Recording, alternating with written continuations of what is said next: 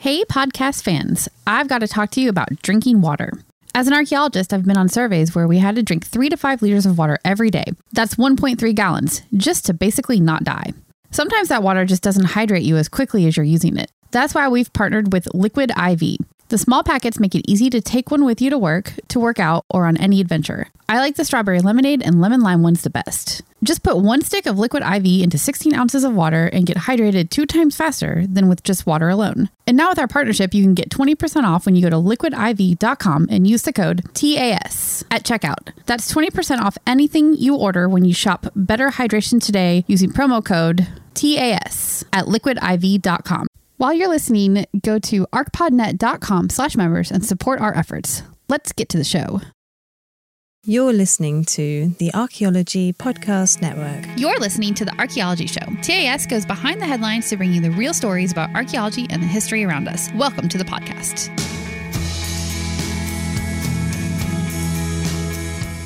Hello and welcome to the Archaeology Show, episode 179. On today's show, we talk about a new stone circle, Neolithic parasites, and ancient pits surrounding Stonehenge. Let's dig a little deeper and be sure to do some radiocarbon dating. Always. Welcome to the show, everybody. How's it going? Pretty good. Where are we at? We are in Washington still. We've moved over to your hometown, Monroe, Washington. Monroe. So many first tier, some I won't talk about, and others like we went through an intersection last night where I had my first car accident. Uh huh. and it's a stoplight now. It Uh-huh. was a stop sign before, and a brand new stop sign that didn't used to be there at this intersection, Right. and I wasn't paying attention. I was two months into my driver's license. Yes. plowed into an old lady in the back of her car. Ooh. Luckily, she was fine. Yep. but you know, it was like slow speed, twenty miles an hour. but yeah, and and then went to the races last night. Evergreen Motor Speedway, their Fourth of July spectacular, and I uh, felt very redneck. yeah, it was kind of fun though. There were Yeah. some some cool things. My my cousin is actually a daredevil person stuntman. He's been on TV, a couple of History Channel shows. He goes by Mr. Dizzy, yep. so look him up. Yeah, he's cool. He does some cool stuff. He took like a short schoolie bus and jumped it. He was supposed to jump it into like some cars. I think he's supposed to go over them, like all the. Well, he No, wanted to go all the way No, he wasn't supposed to go all the way over. The Oh, car- really? The bus isn't made for that. Oh. So there's like a line of cars, four cars, four pairs of cars. Yeah. And they were like, which one do you think he's going to hit? You know, the first one, the second one, the third one, the fourth one. How far is he going to go?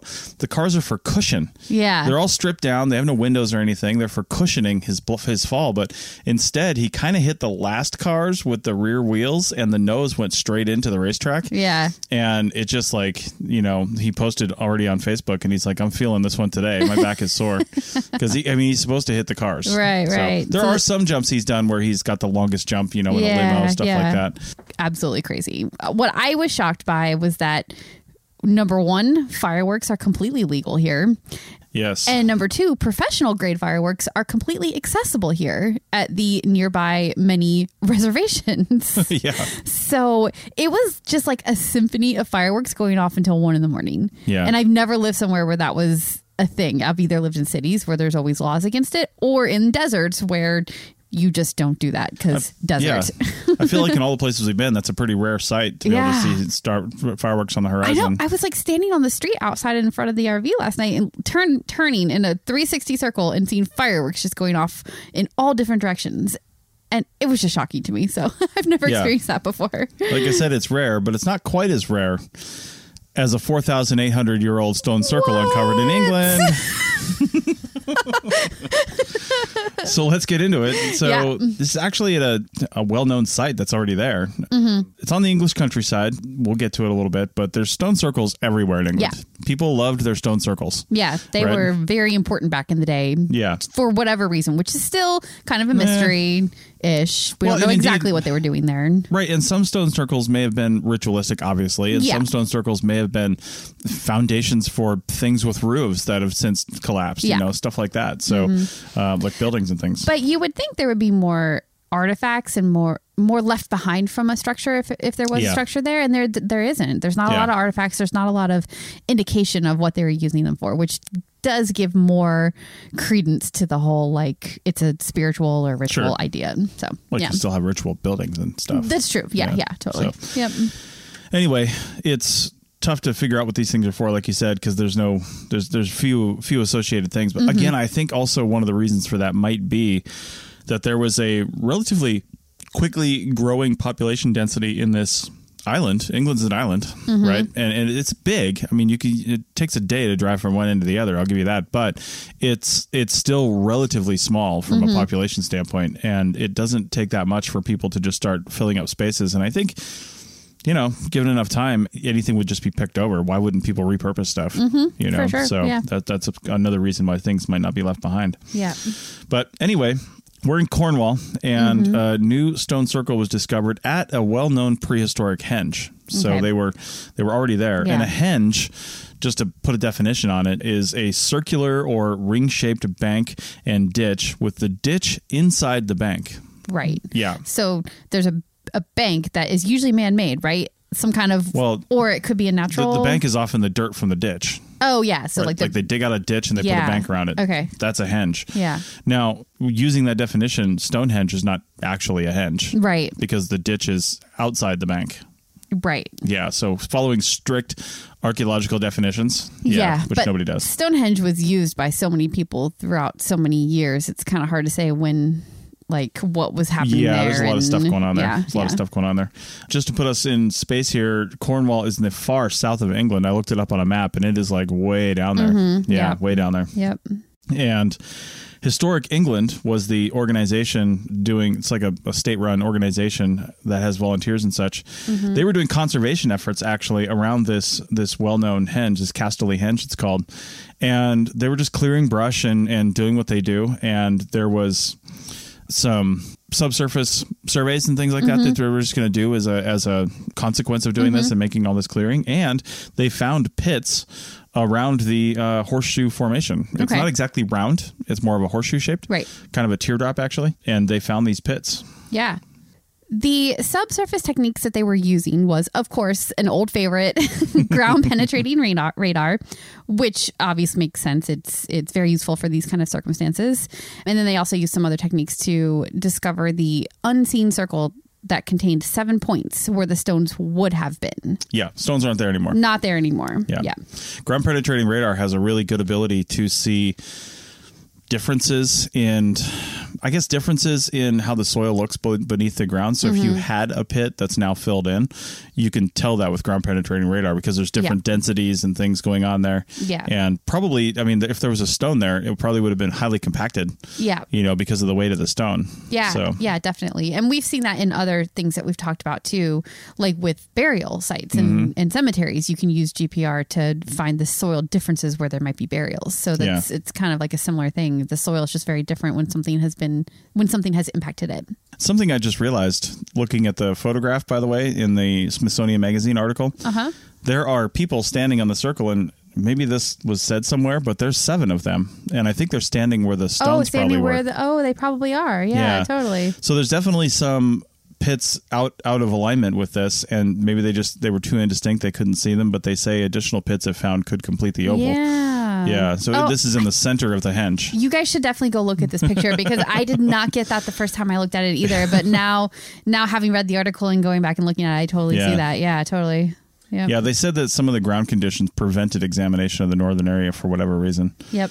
Uh, which makes me take back what I said about them possibly standing where the stones are because it doesn't look like there's anything there. Maybe it was too soggy or something, and Well, it, Yeah. it could be that the GPR just didn't work. That's what Um, I'm saying. it- but yeah, yeah. too wet or something like that. so the researchers believe the stones were removed and taken away in some cases, and then in other cases they might have been pushed face down in their own pits. Actually, Yeah. so they're they're still in there, I would assume. Uh, not necessarily, but they could see where the stone was pushed over Was and the put- ground was yeah, altered. yeah, yeah, yeah. and then maybe the stone was taken away. They don't say how far subsurface these things are. Mm-mm. You know, No, they didn't mention that. yeah, there's nothing visible on the surface, so it's hard to say what's going on there. The henge itself measures 225 feet long by 205 feet wide and dates to around the Neolithic, which is about 2700 BCE in this area. And for context, we just did an episode on Stonehenge, a timelines episode where we had Yeah. Stonehenge as our anchor event, Yeah. Mm-hmm. and it was 2200 BCE. So Stonehenge was completed around 500 years after this. So this one is a little bit older.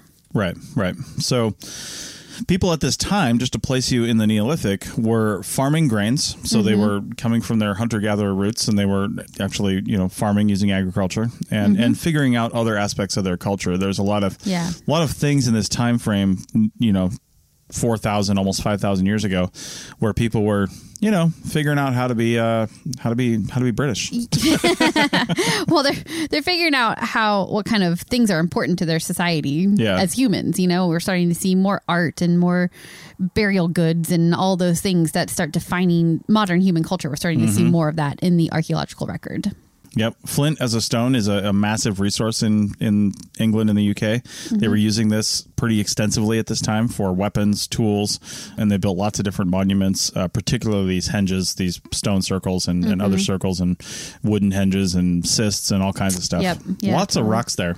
Yeah. There's a lot of really large stones strewn about the English la- countryside. Yeah. because they're they're what's called glacial erratics. Right. right, because they were they were pushed there by glaciers advancing from the north and then left there as the glaciers melted it and retreated Mm-hmm. retreated back. So there's lots of that stuff all over the place, and people used they them. use their resources, right? Yeah. I mean, it makes sense. And they also did stuff like establishing burial rituals, Mm-hmm. which which weren't not like they did it at this time, but in this like couple thousand year time frame, Yeah. you started to see more ritualistic burials rather than just, I, I guess, I guess less ritualistic burials where they're Yeah. just kind of put in a hole. Yeah, you totally. know? Yep. So So henges with stones are obviously more rare than henges themselves because like you said earlier, a henge is basically just like a ditch with a bank, right? So that could just be a land feature. So it could have wooden posts or they're these larger ones like Stonehenge and then the way this one probably was with stones. I'm pretty sure we dug lots of henges when I was a kid.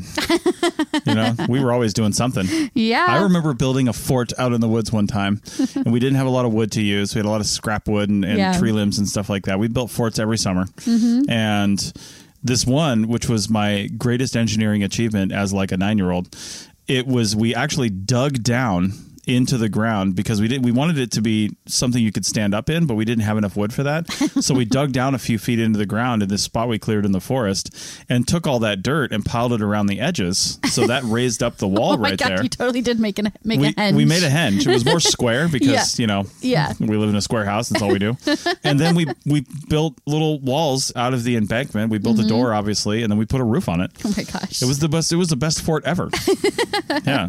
So So, I mean, humans have been building a version of that basically forever, then it sounds Yeah. like. So, yeah. Yep. And it makes sense too. In this case, in England, what they were doing was using the materials that they had accessible to them, right? Yeah. They had dirt, they had wood, they had stones. So you do the things you can do with those. And Yeah. when people start comparing what is happening there with what was going on in, say, Egypt, Mm-hmm. well, Egypt didn't so much have the trees and the stones to work with the way they did in England. So instead, they were making their own bricks to Mm-hmm. build the things that they built there. It just it just makes sense when you look at the resources available to people and the way that they would have created the technology that they did. Like it went this direction in England and went a different direction in Egypt. But they were both societies were starting to build these larger structures, larger monuments, larger things that were important for more than just living purposes. It's Right. interesting. right, this henge was. Again, there's a lot of well-known henges around it. One that we haven't talked about called the Stripple Stones Hmm. is also in Cornwall, Mm-hmm. and then Stonehenge. Obviously, everybody knows about Stonehenge. Is up in Wiltshire, which is, I mean, it's a little ways away, but it's not that far Not away. Not too far, yeah. in the context of like you know being able to drive there. Yeah. So it's pretty cool. Hopefully, they find out more about this, and you know, they are finding stuff like this all over the place in England. Mm-hmm. And it makes you wonder with the number of them sort of spread out around England, and they are all in this like Neolithic time period, which I know is like several thousand years long. But it makes you wonder if one of them is like the big powerful one, and then for whatever reason, attention shifts away from it to another one, and maybe this one falls into disrepair, or the stones are moved from this one to that one, like you said. So it makes you wonder if like this one that they just found if maybe the stones were repurposed into another one, which I don't know how we would ever know that. It would be almost impossible to know if people are moving stones around like that. But it's just interesting that like maybe that's why some of them are gone and some of them are still standing is because Yeah. of people moving their their preference or attention around from one to another around the country as time went on. Right, right. St- Stonehenge was the last man standing for some reason, although there's other ones with stones still standing, but Yeah, that's yeah. the biggest and most obvious one. All right. Um, well, in the next article, we're moving to Stonehenge. In fact, for the next two articles, we're moving to Stonehenge. Yep. So let's do that on the other side of the break and talk about some more crap they found over there. Oh God. Back in a minute. Hey everyone, Chris Webster from the APN here. We have used a number of solutions for recording our podcast with interesting people from around the world. None have worked better than Zencastr. For the last several years, we've been using Zencastr for high quality recordings that are easy to do and put little to no stress on the guest. And now, Zencastr has high quality video and even automatic transcription. So click the link in the show notes or head over to zencastr.com slash pricing and use the code TAS to get 30% off your first three months of the pro plan. If you're starting a podcast anytime soon, it's totally worth it. Again, click the link in the show notes for 30% off your first three months. And they even give a little back to us when you do. Everybody in your crew identifies as either Big Mac Burger, McNuggets, or McCrispy Sandwich. But you're the filet fish Sandwich all day. That crispy fish, that savory tartar sauce, that melty cheese, that pillowy bun. Yeah, you get it. Every time. And if you love the filet of fish, right now you can catch two of the classics you love for just $6. Limited time only. Price and participation may vary. Cannot be combined with any other offer. Single item at regular price. Ba-da-ba-ba-ba. So, you've got an idea for a business, the store of your dreams. There's just one thing to figure out everything. That's why Shopify's all in one commerce platform makes it easy to sell online, in person, and everywhere else. Sell on social media, source products with an app to get that first sale feeling. It's the only solution that gives you everything you need to sell everywhere you want. So, when you're ready to bring your idea to life, power it up with Shopify. Sign up for a $1 per month trial period at shopify.com slash listen. Keep this conversation going by joining our members only Slack team. There's always vibrant conversations going on over there between members and hosts about the topics we're podcasting about and more. Also, get access to our back catalog of bonus material and ad free shows. You get all this for $7.99 a month or less than $80 US per year if you get the annual subscription. Support archaeological education and outreach by supporting the APN. Go to archpodnet.com slash members for details. That's archpodnet.com slash members. Welcome back to the Archaeology Show, episode 179. And as mentioned, we're going to talk about some crap found near Stonehenge. Some actual physical crap. yes. So we're not just being funny here, what, what we are. Always. But obviously, people lived and did things at different sites, Mm-hmm. right? So, you know, they leave behind not only artifacts, but remnants of themselves. Yeah, I mean, trash includes feces. Yeah. It just does. It's a thing that is discarded from your body. Yeah. And it is kind of gross to talk about or think about because who wants to talk about poop? But Hmm. but it, it can have a lot of information in it when you find it preserved correctly and when you have the right ways of getting that information out of it. Right. So as an archaeologist and as or as somebody who's not an archaeologist, you should know that don't turn your nose up at well, I mean, you know, pinch your nose if you want to, but don't turn your nose up at it because it can have a lot of information in it. Right. All right. So, what are we talking about? Well, some of the builders of Stonehenge, and I say some because Stonehenge was built over a really long period of time, Yeah. but one of the main construction phases during that time frame, the people that they feel feel like were building that actually lived in a place called Durrington Walls, which is just under two miles away from Stonehenge. Mm-hmm. So that's where they think people were living during one of the main construction phases, and I think that's just evidenced by the fact that they don't see habitation around Stonehenge Right. necessarily, but this is a really big Neolithic Neolithic site of Durrington Walls, so that's that's where they feel it's like contemporaneous to one of the building phases, so it just Yeah. makes sense that Like they were if- living there. And like if those people weren't building it, they certainly knew about it. yeah, like there would be no reason to be that close to it if you weren't involved in it somehow. So yeah, We're like, do you see all those big stones over there? what the hell's going on on the horizon? So, anyway, this is interesting because this article is actually from Ars Technica, but it was originally written in the journal article was written in the Journal of Parasitology. yeah, I mean, publish where you can. But archaeologists who, again, wrote this article uh, basing this on excavations we'll talk about later, discovered fossilized fecal matter that contains the eggs of parasitic worms. Right. Okay, so we'll talk about that a lot here in a minute. But we are going to talk about two things throughout this, and they do talk about that. There's coprolites, Yes. which are actually fossilized feces. Right. And then they have actual prehistoric feces, which let's just think about that for a second. Not fossilized. Not fossilized. so still like feces. Yeah. Right. But even the coprolites, there are unfossilized elements within there. Right. They don't Mm-hmm. It's not like an actual stone. Well, some of It's- Some parts of it are, but not Parts the whole thing. Yeah. yeah. And in fact, most of it probably is. But if Yeah. they start breaking it open, there's pieces that are unfossilized. If you go look at the pictures in the article, it just looks like crumbly bits of rock. We're trained archaeologists, and I feel like you need to have a specialized training to figure out how to Yeah. tell the difference between what is a coprolite and what is just like a crumbly piece of Right. rock. So it's it. Well, it's, it'd be hard to do. This is why when you are doing excavation or a survey or anything, you want to know some information about the area that you're working in and what you expect to find. Yeah. Right. Now you always have to be prepared to expect the unexpected. But Mm-hmm. if you're in a massive habitation area, You need you to know what these things look like. And you've identified some buildings, you know a little more about the people that live there, and you're like, well, you know, we can expect to find feces over here. You're probably not going to find it in the house unless they Mm-hmm. Had a pit dug there or something like that. I mean, people don't like living around feces. That's just a thing. Right, right. So- well, they had these areas called midden, which I'm sure we've talked about on the show Yeah. before, but it's just like a trash deposit. And Mm-hmm. in that trash deposit, you get all the organic materials that are discarded by Mm-hmm. humans, and that can include human feces. Sure. It can also include feces from other animals, including dogs. Which is interesting to me because it means they were probably cleaning up dog dog poop all over the place. Well, who wants to live with dog poop? Yeah. You don't want to live with human poop. You don't want to live with dog poop. Yeah. Like any animal poop, no matter We've what. been, we've been cleaning up after dogs for like 15,000 years. Why do you think I don't have a dog and I don't want one? At some point, they'll evolve and just clean themselves up. Mm, I don't know about that. Like cats, although cats just contain their. Yeah, but they're Yeah. pretty good at it. Yeah, you know? they are. They are. Weird thing is, dogs are so smart, but you still can't litter box train them. Nope. It's crazy. Yep. So I think their legs are too powerful, though. They'd kick away the litter and just like have this spray of of of litter going out into the whatever yeah. room. Yeah.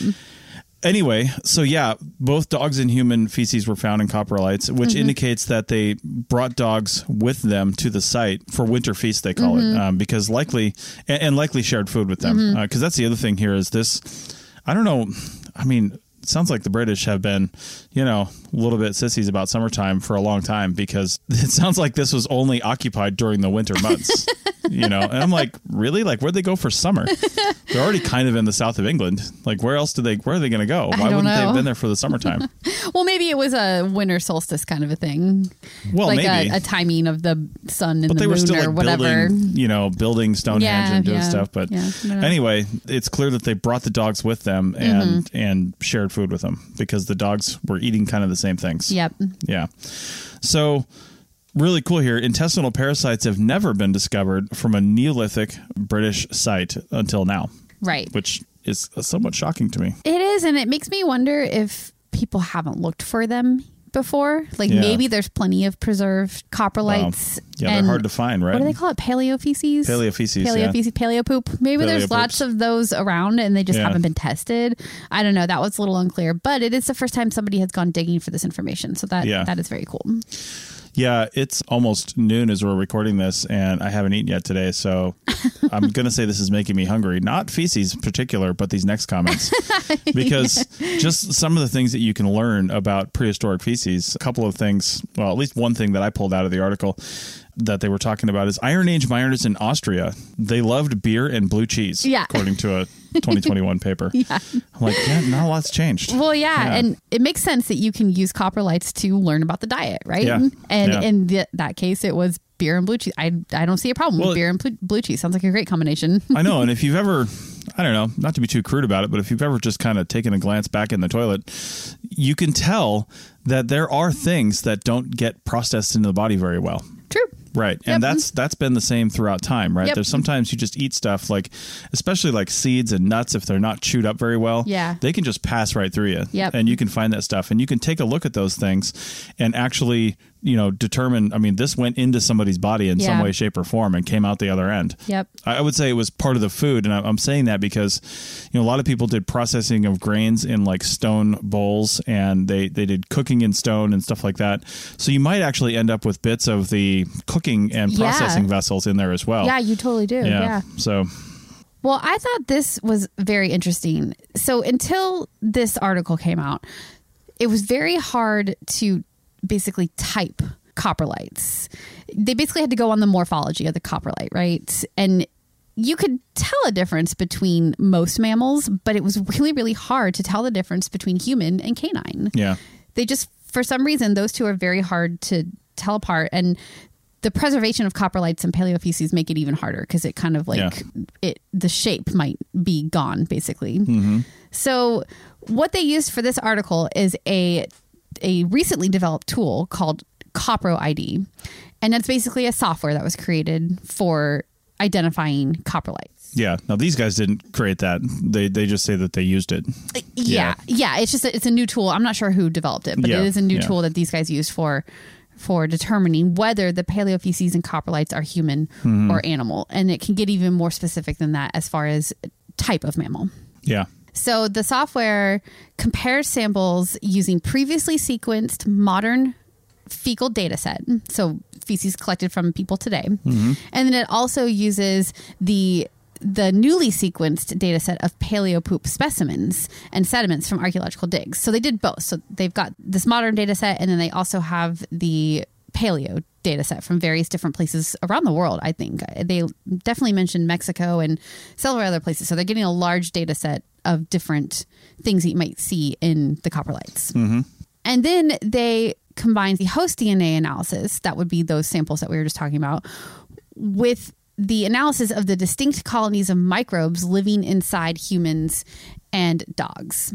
And from that, they can say what microbes they're finding in the Yeah. coprolites in the in the paleofeces, and then also like whether or not it's human or dog or Right. what mammal it is. So really cool that they can drill into those distinctions between who it is and then what the microbe is too.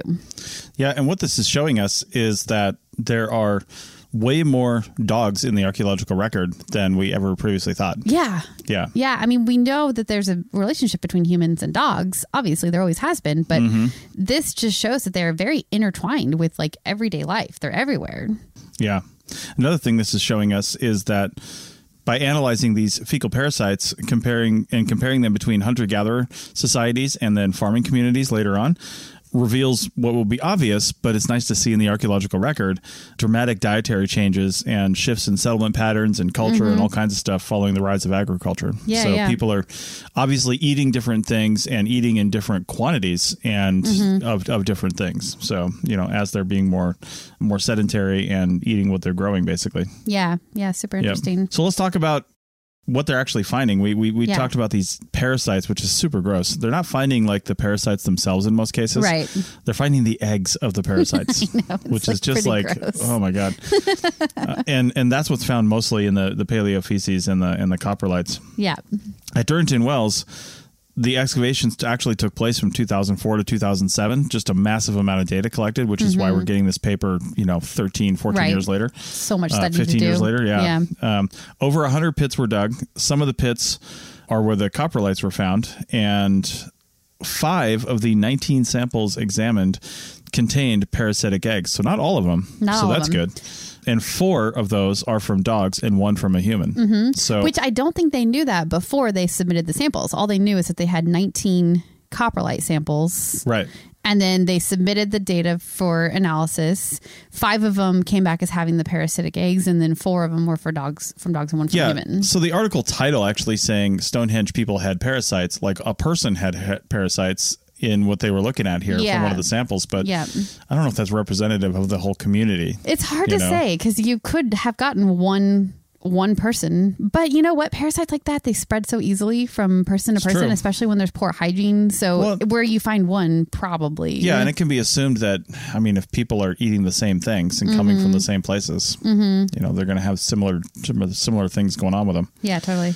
One of the dog samples contained eggs of uh, fish tapeworm, indicating that the dog would have consumed raw freshwater fish at some point. Yeah. So they can kind of nail down where they came from. Yeah, that's super interesting because the other thing I read was that they had zero other evidence of fish at the Durrington Walls site. Mm-hmm. So the dog ate fresh fish at some point, but not at that site. Yeah. It was brought there from somewhere where they were eating fish, Yeah. presumably closer to the coast. I thought that was really interesting. Another point of evidence that says they weren't there during the summertime or that people were coming Yeah. Mm-hmm. in and out. Right. So I wonder how long like the evidence of eating raw fish would stay in coprolite sample. Well, it's they didn't find evidence of eating the raw fish. They found evidence of the eggs, which stay in your body for a long time. Oh, lot they longer. say right, right, right. yeah, of course, the dog yeah. probably would have Yeah. passed through the fish a long time ago. Yeah, yeah, yeah. That makes sense. Yeah. Because So- it's eggs. Because it's a parasite. But instead, it's just got this tapeworm living inside of it, and the tapeworm is actually releasing eggs periodically. yes, totally. super gross. But that's what's happening. yeah, that was probably a Yeah. dog that had some intestinal issues going on. Yeah, he was scooting all over not, that side. So, not in a good place. and the human coprolite and three of the canine samples had the lemon-shaped eggs of the capillarid worms. Mm-hmm. And what's unusual about these is that with human infections, the eggs tend to end up in the liver and are never actually excreted. Which means we would never see evidence of them. we would never see evidence of them. So, again, super gross. Yeah. This means that they were probably coming from the internal organs, like the liver and lungs, of the animals they were eating, Mm-hmm. indicating that the humans and the dogs were eating the internal organs of these animals. Right. Yeah, something we don't necessarily do now in, in most no. modern societies. And doesn't it mean they had to have been eating them raw too? Or would it come Not through necessarily. cooked? I think the I think the eggs might might make they it through might not cooking. they might make it through the cooking if it was like medium rare. Yeah, yeah, I guess so. If it didn't But get, yeah, They could have been eating it raw. People eat liver raw right now. been, Yeah. You know, Yep. so Well, and I think it's really interesting too that dog and human coprolites are showing the same type of parasite, meaning that they're eating the same things. Probably, Yeah. That's how they would share the same the same parasite. So I guess doggy bags are still a thing, even Yeah. back in Neolithic times. man, I guess so. Yep. All right. Well, we are going to continue on this theme of Stonehenge with the next article, and you know, we mentioned this is Durrington Walls, right? Mm-hmm. And they dug, they found all these, they dug these pits and they found these things. Well, people were digging pits over at Stonehenge as well, but for the last like eight thousand years, Mm-hmm. and for lots of different reasons. And that's what they started finding over there. So we're going all the way over, actually, to Stonehenge. I say all the way, but it's less than two It miles. should be very close, yeah. it's pretty quick. So we'll be there in just a minute. Back in a minute.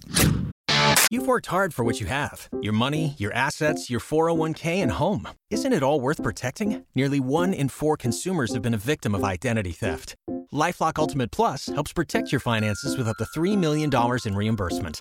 Lifelock alerts you to identity threats you might miss. And if your identity is stolen, your dedicated US based restoration specialist will work to fix it. Let Lifelock help protect what you've worked so hard for. Save 25% off your first year on Lifelock Ultimate Plus at lifelock.com slash aware.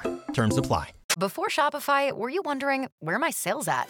Now you're selling with Shopify, the global commerce platform supercharging your selling. You have no problem selling online, in person, on social media, and beyond. Gary, easy on the cha-ching. oh, sorry, but my Shopify sales are through the roof. Start selling with Shopify today and discover how millions of businesses around the world use Shopify to ignite their selling. Sign up for a $1 per month trial period at shopify.com slash listen. Shopify.com slash listen. Did you know we have lots of great shows on the Archaeology Podcast Network?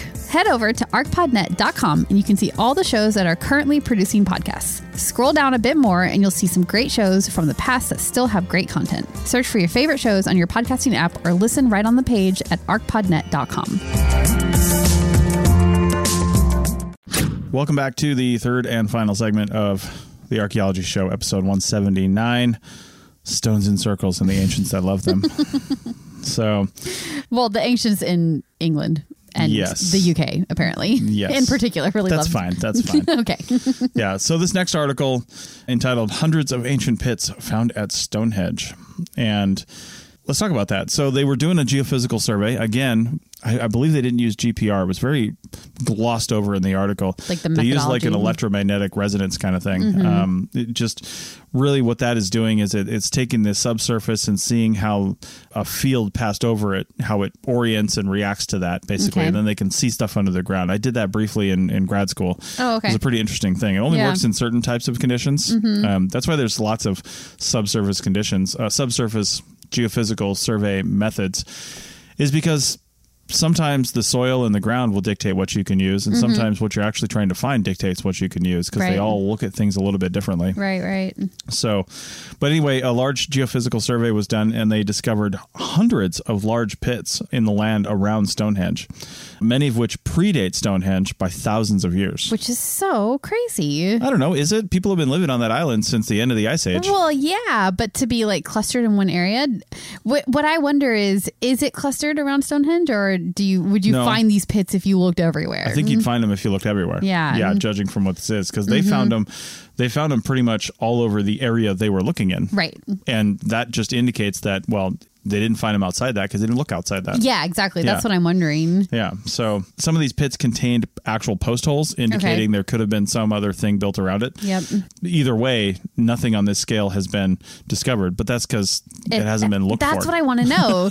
Not at Stonehenge, obviously, but at other places where we know that there was pre-modern activity going on. Mm-hmm. Do we see a landscape of holes like this? Is what I wondered. Well, and here's the other thing to consider too. Stonehenge is unique Yeah. in the world. Yeah. Right. I mean, there were other henges, as we mentioned, other stone henges, as we Mhm. mentioned, but it's so unique and so powerful and so big and just monumental. It would have been something like nothing had nobody had ever seen before. Mhm. Why did they build it there? Yeah. Did they build it there because the stones were there? We've seen evidence of dragging of those stones across the landscape, especially the blue stones came from Wales. Yeah. But like why here? Yeah. Why here did they choose to build this? And maybe it's some of the same reasons of the the cultural knowledge going back thousands of years for the people that lived there saying, Mm-hmm. "Hey, you know, this place is really special to us for whatever reason." Mhm. Maybe it was special to them because, you know, some of these pits, they they say that the size and shape indicate that they could have been used as hunting traps for large Mhm. animals or, Mhm. you know, maybe even as a, a hunting blind where you'd get in the pit and and hunt that way. So Mhm. in a society where food is like life, Yeah. you end up equating food with ritualism. Important areas. Important Yeah. areas. So Yeah. if people were subsisting off of this area because animals liked coming here thousands of years, uh, you know, in a row, Mhm. and people were able to sustain their lives off of this, well, they would learn to revere that landscape. Yeah. Yeah, and and really maybe. Maybe this is one of the reasons why the builders of Stonehenge decided to put it here. Yeah. You know, because they already thought this landscape was special in some way. Yeah, definitely. So the ages of the pits range from 8200 BCE to 1300 BCE. That's a very wide It's a long time. occupation zone. Yeah, yeah, and it's 1200 years after Stonehenge was constructed. That last one was. So, yeah, they're doing pits before, pits after, pits during, pits all over the place. and you can tell if you've seen pictures of Stonehenge recently. I mean, 1,200 years after Stonehenge, Stonehenge was constructed, it just wasn't a good place to hunt anymore. Probably there was all the festivals, and people are just like, "Listen, you're scaring away the animals. I'm not going Oh to go." It took them gosh. 1,200 years to build that To- up. yeah, but uh, mhm. then they stopped. Definitely. Yep. That's what happened. That's exactly For what happened. Yep.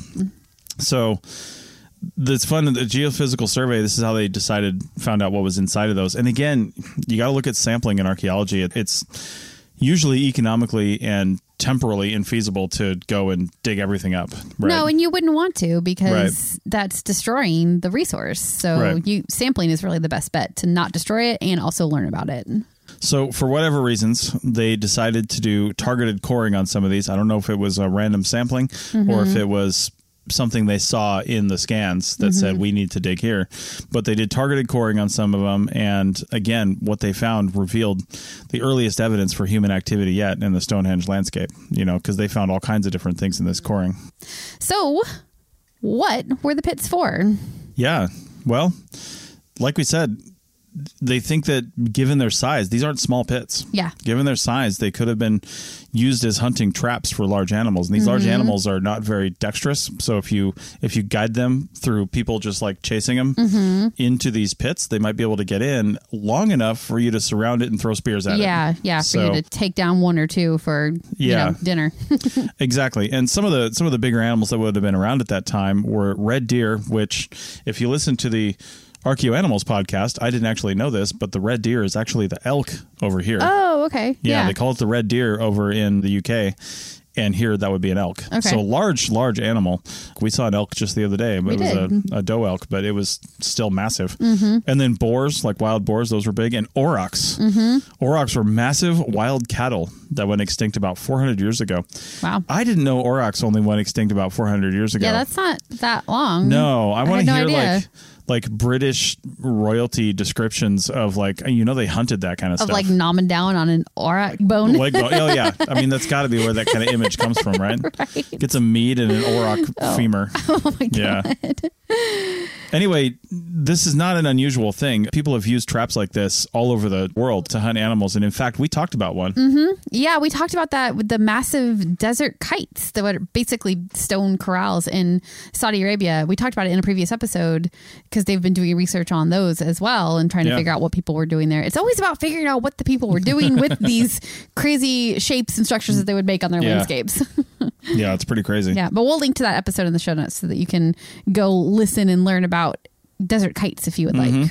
Yeah, and hunters in North America here, you can actually see this like driving through I 80 on Reno, uh, outside of Reno. You can see stone fences up the side. They didn't use them for property marking, they used them for driving game. Mm-hmm. You know, and they'd spend years really putting together these stone fences, just Mm-hmm. making them longer and taller and longer and taller. And, you know, there's, there's predictable migration routes, which the prehistoric peoples knew these very well, very attached to the landscape, more so than we do today, obviously and they would just drive them, you know, literally drive them by running into these stone fences, and they would see this obstacle and, and go the direction they wanted mm-hmm. you to go. So, It's so funny you talk about the migration paths and how well they knew them. And it seems crazy to me to think about that, that they would have to put so much time and effort into studying it. yeah, But then I think about my dad's current battle with the deer coming Yeah. into his yard. yeah, And what's happening, it's it's that exact migration path, but it happens to be through my parents' side yard into their backyard and then across their backyard and into this open space behind it. Yeah. It's this path that the deer take every single night to get from point A to point B. It was very easy for my parents to learn it because they can see their little like mm-hmm. where they've chewed their way through my poor mom's tomato plants and various other flowers that she was trying to plant. Mm-hmm. So like within a couple days they figured out what their migration path is through their backyard and now they're trying to battle it using sprinklers and fences and various things and Yeah. I think they're losing they're losing that battle entirely. But yeah, so I think learning migration paths of animals while seems crazy to us from a modern standpoint, it's actually not that crazy at all. yeah, exactly. So, going back to Stonehenge, they discovered a total of 415 pits within a single square mile, which is a mm-hmm. lot, mm-hmm. right? That's and lot. 62 of those sites were sampled. A total of nine were excavated. And now sampled using the coring methods. Right. Mm-hmm. Yeah, just to see what was in there. Of those, they said, you know, they found enough that they would look at nine of those. Now, they didn't really talk about what they found, but they must have found remains of organic material and things Mm-hmm. like that because they said radiocarbon dating was actually used to determine the age. Mm-hmm. So probably bits of wood if they were post holes, Yep. other things, and they could use radiocarbon dating to determine those I, ages. I would love to know more about that though, because the danger with radiocarbon dating is that you always have the potential of natural burning situations that can contaminate. So, how do you tell the difference? I would hope that if they're dating something specifically and saying this is definitely dated to this Yeah. by humans, it's an artifact that is clearly human made or human touched or something Right, like that right. that they're dating from. But And I would assume, based on the fact that they're in these pits and dug into these Mm-hmm. pits, and you know, relatively out of context with the rest of the landscape, that That it know, is that they could determine that deposit. Yeah, Yeah. Because the other thing you have to factor in too is. Not all these landscapes, especially in England, were the big open rolling grasslands that we see today. There were forests everywhere. Mm-hmm. Yeah. Right. So you can't even assume that like the landscape Stonehenge was on. I don't know this particularly, Mm-hmm. but was it the farmland that it is today? I mean, it wasn't, right? Right, right. There were probably forests. There probably were, although you would think that they would clear it Well, for their to. stone circle, Yeah, obviously, and the the surrounding area. But enough area for 415 pit, pits, Yeah. a square mile of clearing. I don't know about that. Right. I just don't know what the natural landscape of England looked like in the Neolithic. Yeah. You know, before before real agriculture started to take hold. You know, Mm-hmm. because once they started growing stuff, they probably started doing a lot more clearing. Mm-hmm. And as people came into the landscape, they'd have to cut down more trees to build more homes and things Mm-hmm. like that. That's just a natural progression.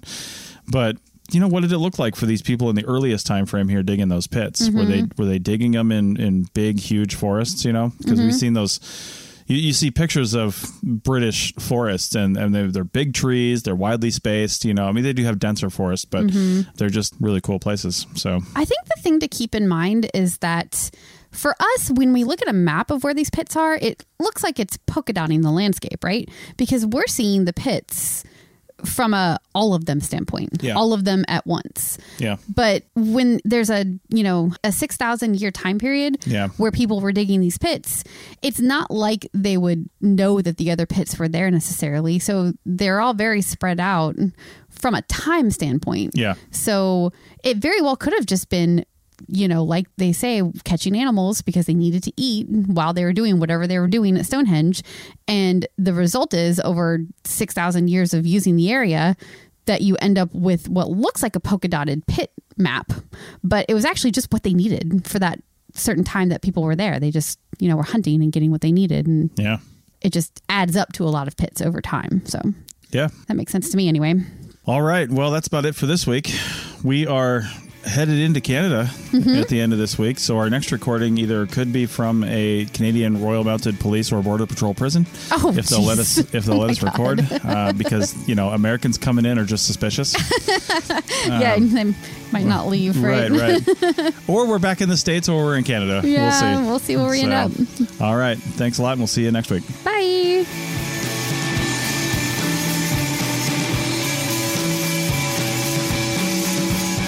Thanks for listening to the Archaeology Show. Feel free to comment and view the show notes on the website at www.archpodnet.com. Find us on Facebook, Instagram, and Twitter at ArchPodNet. Music for this show is called I Wish You Would Look from the band Sea Hero. Again, thanks for listening and have an awesome day.